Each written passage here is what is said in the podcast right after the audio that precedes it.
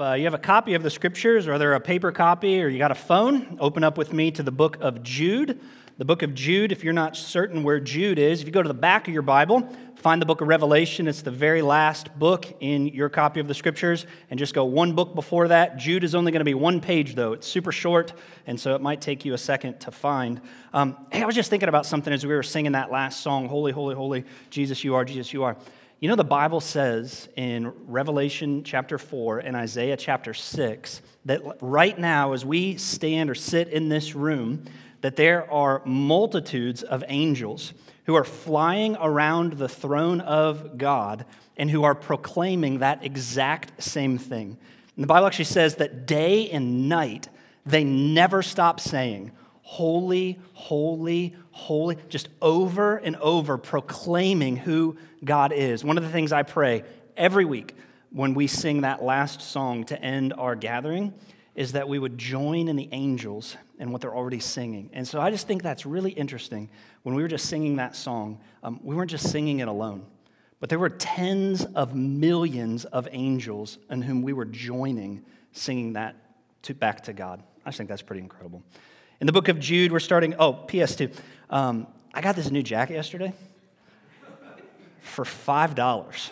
So I know you should be super impressed.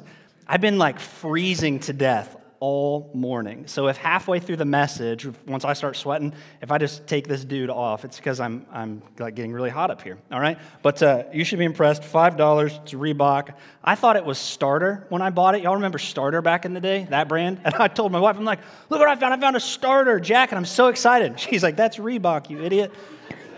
oh, well, I still am going to get it because it's $5. But, anyways, hey, the book of Jude is where we're going to be this morning. If you'll stand with me, if you're willing and able in honor of reading God's word, we're going to read just two verses today.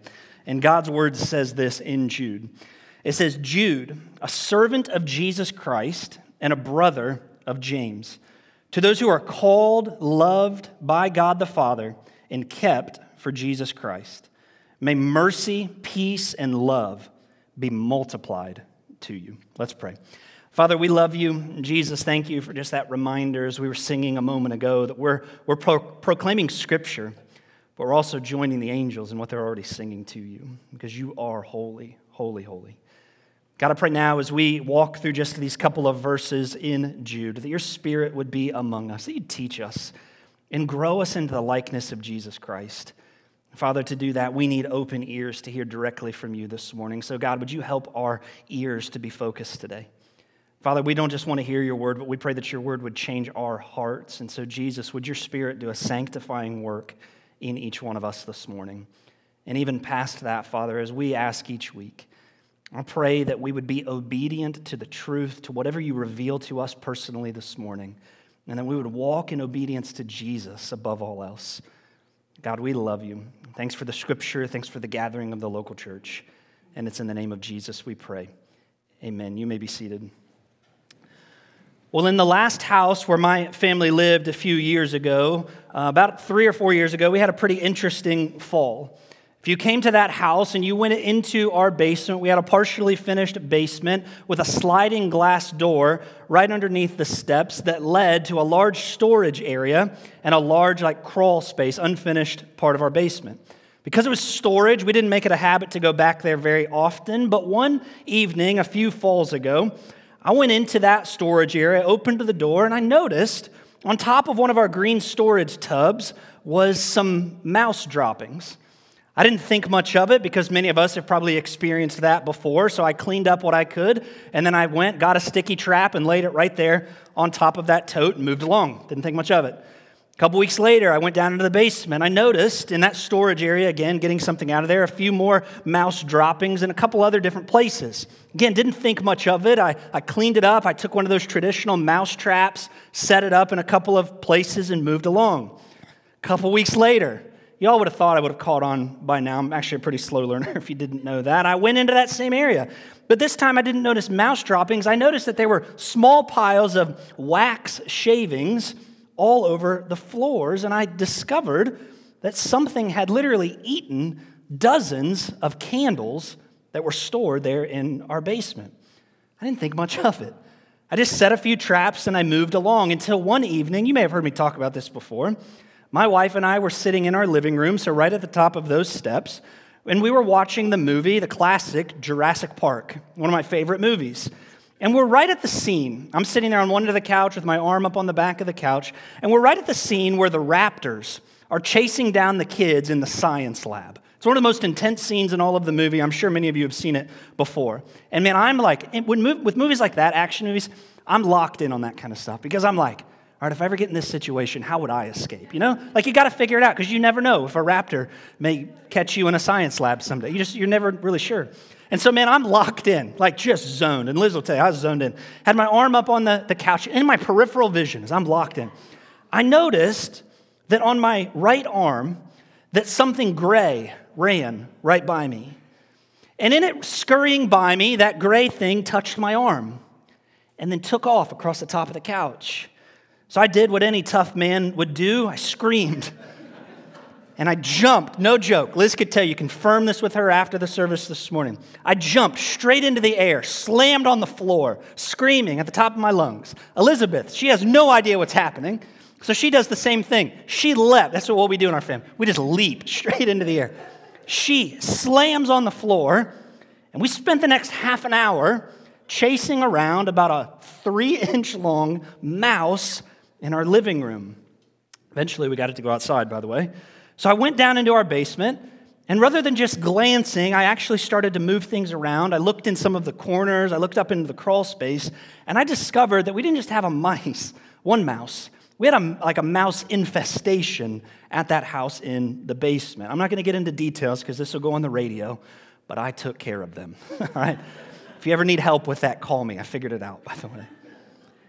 I was thinking about that this week in relation to Jude because here's the reality, right? If we're, if we're not on guard, if we're not paying attention, things can sneak into our lives unnoticed. They slip in, and we don't even realize that they're there. And then over time, what happens when we allow them to slip in is those things make themselves at home, and we don't see them until they become a problem that we have to address. And in this letter, Jude ties that thought process to the local church. That if left unguarded, things, doctrines, people can sneak their way into the life of the local church if we're not paying attention. Throughout the New Testament, we see these individuals called false prophets or false teachers. And here's the agenda. Right? It's just the same agenda over and over and over look enough like the truth that they go unnoticed in the church, they make themselves at home with the ultimate agenda of destroying and dividing this thing that God has created. Jesus gives a strong warning against this in the Gospels and the divisiveness of false teachers in Matthew 7. He said, Be on your guard against false prophets who come to you, listen to this, in sheep's clothing. Jesus says they're going to look a lot like you. They're going to be disguised to look like one of, one of those individuals that's part of the church community. But he says, inwardly, they are ravaging wolves. They seek to destroy.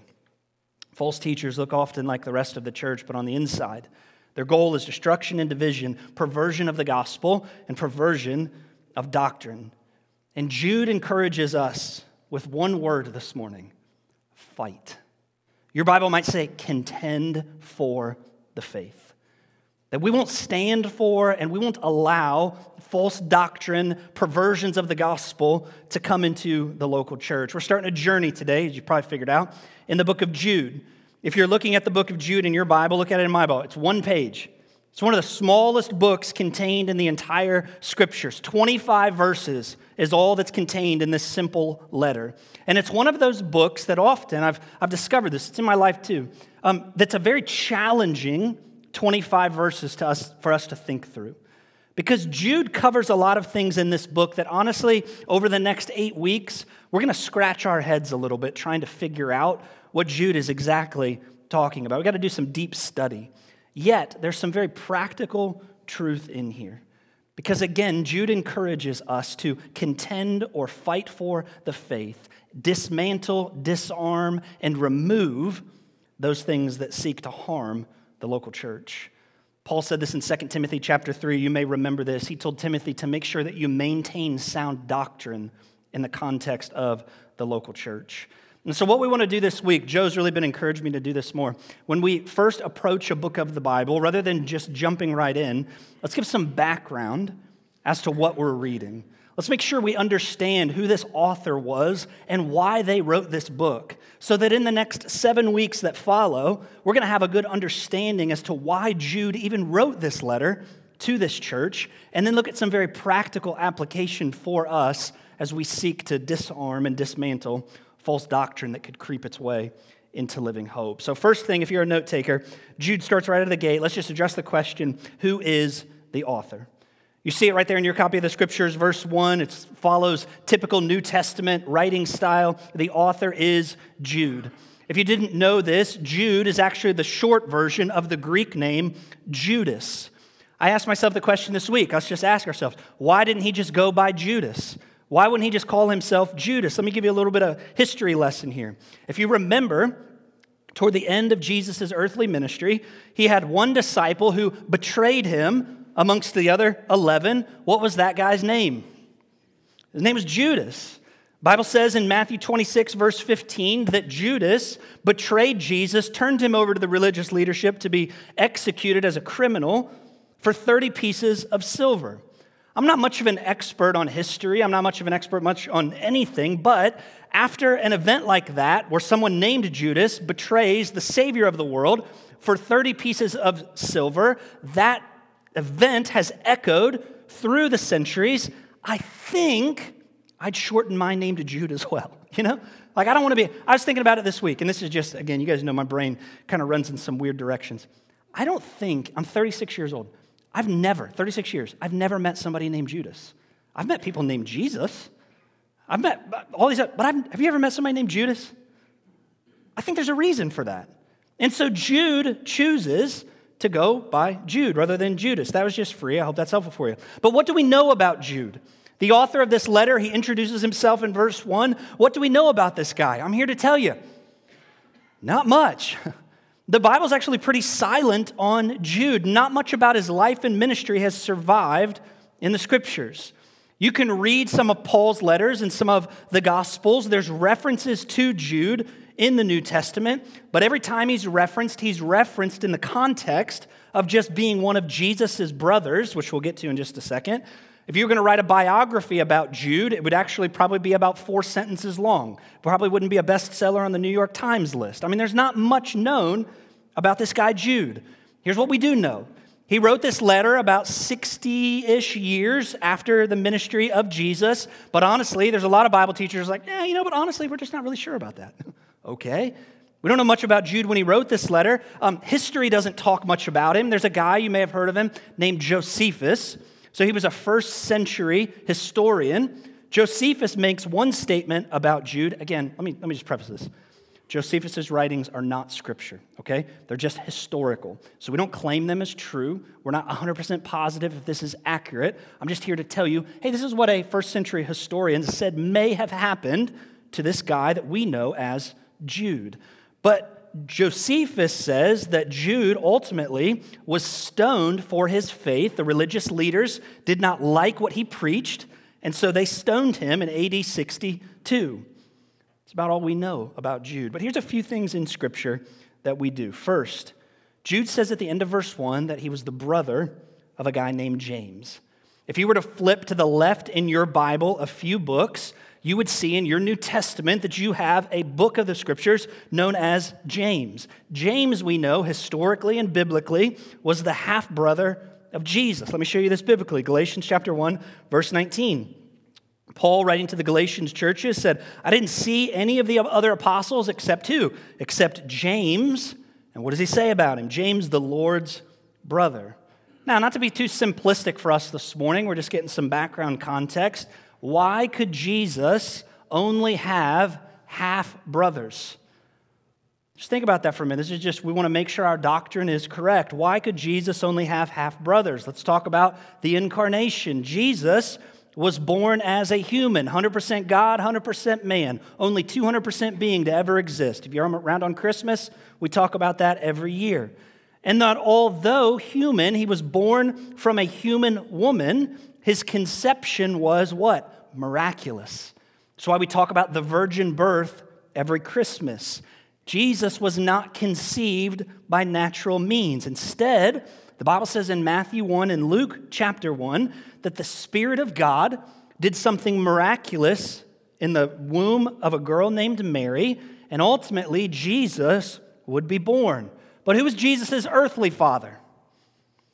A guy named Joseph, right? Is, right? We know, we know this stuff. If you don't, this, I hope this is helpful for you. Joseph was not part of Jesus' conception. There's reasons before that. You can read Romans chapter 5 and all of those others. But, so his, he didn't have an earthly father, but he did have an earthly mother. That means that Mary and Joseph, later on, after the birth of Jesus, they had physical intimacy, and the Bible actually teaches us that they had several other children. Therefore, any siblings that Jesus had would be half siblings. They would have the DNA from Joseph and Mary, where Jesus did not, because he was divine. That was free. Matthew 13, 35 or 55 talks about his brothers. It says, Isn't this the carpenter's son? Isn't his mother called Mary and his brothers, Jesus' brothers, half brothers, James, Joseph, Simon, and Judas or Jude? Jude was one of the half brothers of Jesus. Second, in verse 1, I think this is interesting. Jude describes himself as a servant of Jesus. Your Bible might say the word slave, or it might say the word bondservant of Jesus. What's a bondservant? You can read about this, by the way, in Exodus chapter 21. A bondservant is someone who willfully chooses to become the slave of their master. They're not forced into it, they choose that lifestyle. Here's what's interesting with Jude, with all of Jesus' half brothers, this wasn't always the case with them. They didn't always believe Jesus was who he claimed to be. Let me show you. John chapter 7, verse 5. For not even Jesus' brothers believed in him. Jesus' family did not believe his claims of divinity. In fact, Mark chapter 3, verse 21, it actually says that they thought Jesus was clinically insane. They thought that he had lost his mind because he was going around claiming to be God. Now, simple man, simple understanding of the scriptures. I also have two half siblings. I have one half, oh, I have one half sibling that lives in Florida on the beach. She's doing great. I got another half sibling that's a 46 year old rapper in northern Kentucky. So they're just two ends of the spectrum, all right? Just that's true story. Okay. I'm just going to be honest with you. If my half brother ever ever, ever came to me and was like, Aaron, we need to talk, man. Uh, I'm God. yeah, we'd, we'd put him in a home. You know what I mean? Like, if your sibling ever comes to you and they're like, I am divine, you're going to think, you're crazy. And that's exactly what Jesus' brothers would have thought about him until the resurrection. Once Jesus conquers death and he rises from the dead and he proves who he is, then everything would have shifted for Jude. Everything shifted for his brothers after the resurrection. I find it interesting. I think there's a lesson for us in here. You notice that Jude does not mention in verse 1 that his primary identity is the biological brother of Jesus. I find that strange. Because I think if you were trying to provide some sort of authority behind your writing, he could have put that right in the beginning Jude, brother of Jesus. Listen to what I got to say. But that's not what he does. What does Jude say instead? Jude, a bondservant, a slave of Jesus Christ. I think there might be a lesson for you and I in there. Where does your primary identity lie? Is it in Jesus or something else? That was free. A couple other side notes about Jude. First, you'll notice as we get through this letter in the coming weeks, he takes a no nonsense approach to his writing. He's just like James. Jude is like, here's what the facts are. Don't care if you like them. This is what God said. Then he moves on. I love Jude's style of writing. Second, he gives encouragement to the church at the end. I love that. He doesn't just lay the hammer down, he says, let me encourage the believer. I love that. Second, Jude, and if you flip back a couple of books, Second Peter are really closely related. I encourage you to read Second Peter and Jude in your personal time with the Lord this week.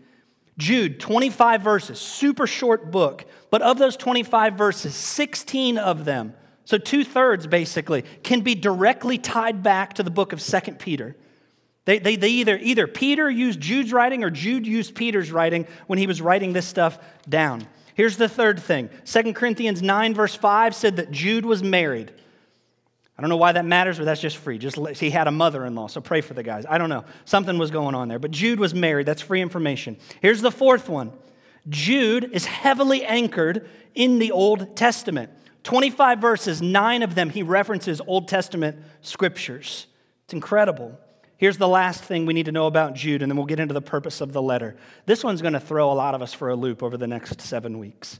Jude references, I believe it's nine different times in this letter, um, literature that was outside of the Bible. Like literature, things like uh, things known as like the Book of Enoch, things known as the uh, Assumption of Moses, books that we would say are not inspired Word of God.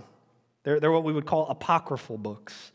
They're not true, but Jude references them several times. So we're going to have to answer this question in the coming weeks. If we believe the Bible is the Word of God, how do we balance that? How can we have things in the Scriptures that are not Scripture, that didn't make their way into our Bible? That's the week that Joe's going to preach, so he'll make sure that to take care of that. So let's sum it up. Who's the author, half brother of Jesus, submitted to Jesus as Lord, a man from, from whom what we can tell tended to stay in the shadows with his ministry. He didn't seek much attention because what was he? A servant of Jesus Christ. That was his primary identity. But what's the purpose of the letter?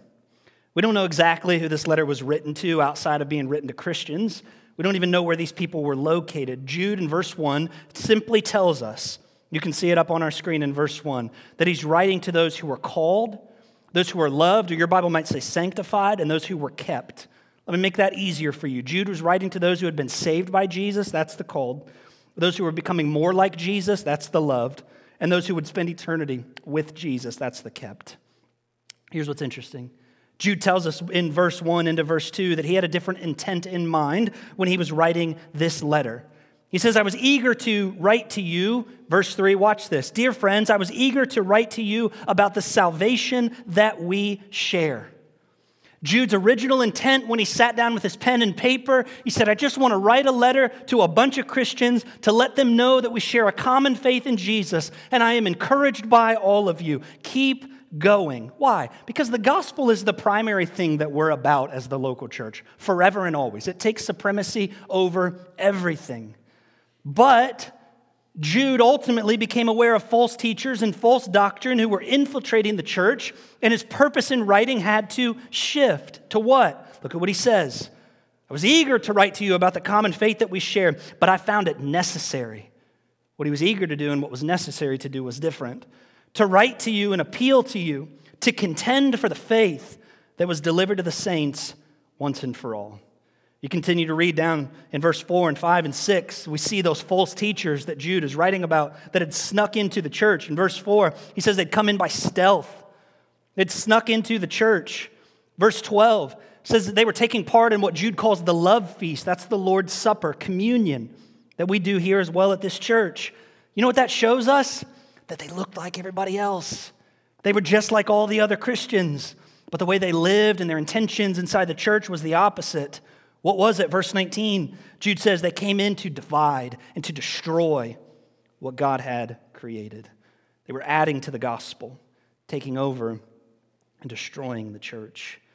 You can read in Matthew 13. I would jot this in your notes if you're a note taker. Jesus would have called these people what he says are tares among wheat. A tare is simply a weed, but it's a special kind of weed. It's a weed that almost looks identical to wheat. It's hard to tell the difference. It's hard to tell the difference between the two, but a weed is simply something that shouldn't be growing in the midst of something good that is growing. And Jude encourages us and he encourages these believers, verse 3, to fight.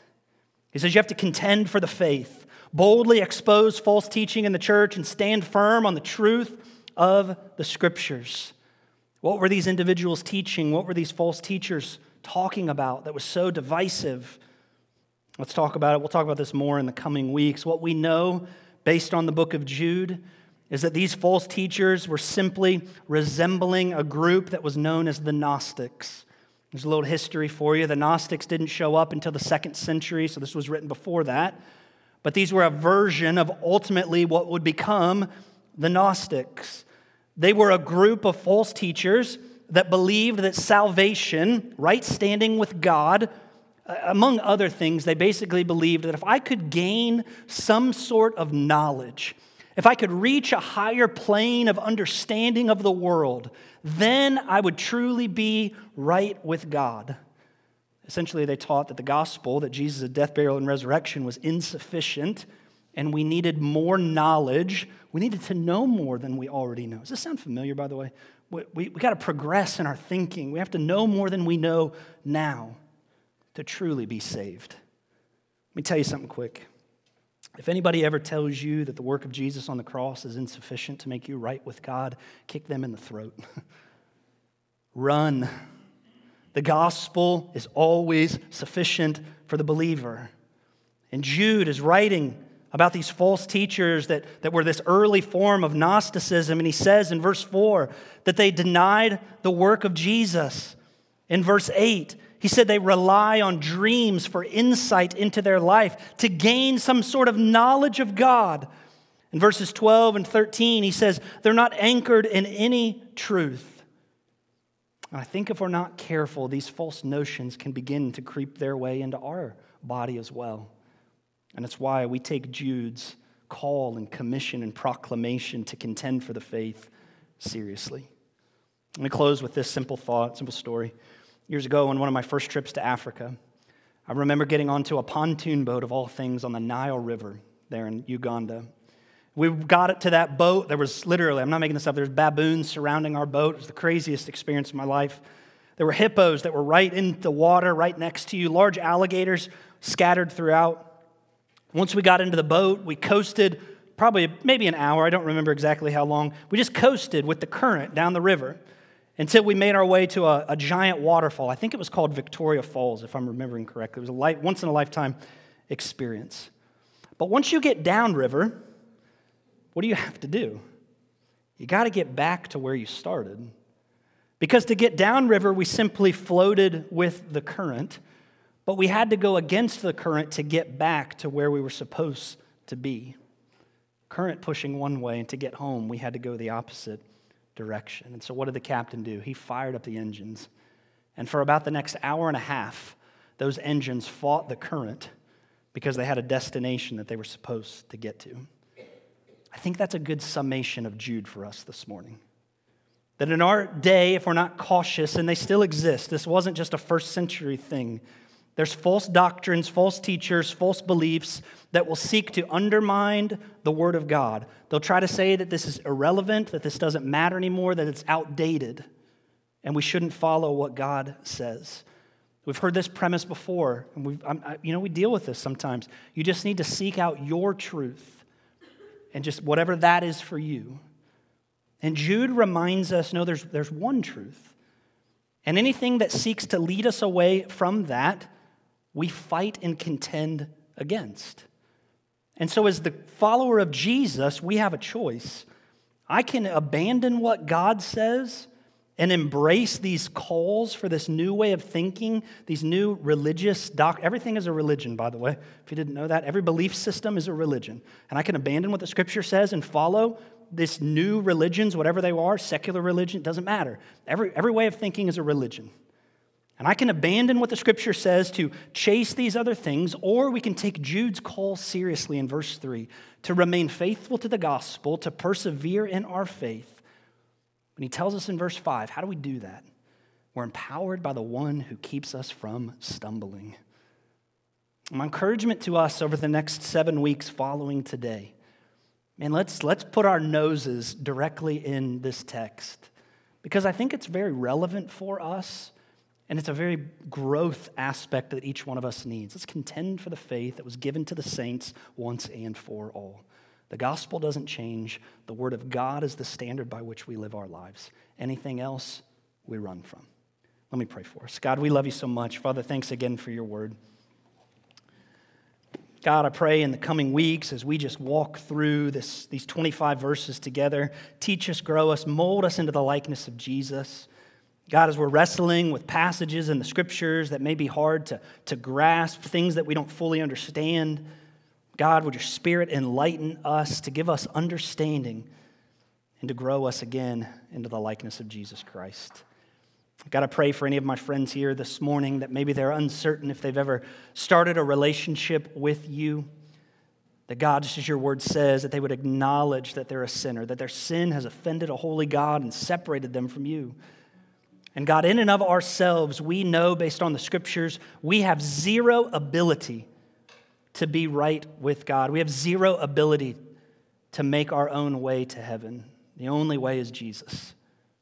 And I pray in this moment that knowing that to be true, knowing that their sin has separated them from you, that they would repent and turn from that sin and trust Jesus Christ as their Lord and Savior, knowing that when He died on that cross, He paid our sin debt that we owed to God. And when He resurrected, He secured eternity for us. What a gift. God, we love you. I pray now, as we did in the beginning, that as we sing, that our voices would echo through the corridors of heaven. We love you, Jesus, and it's in your name we pray. Amen.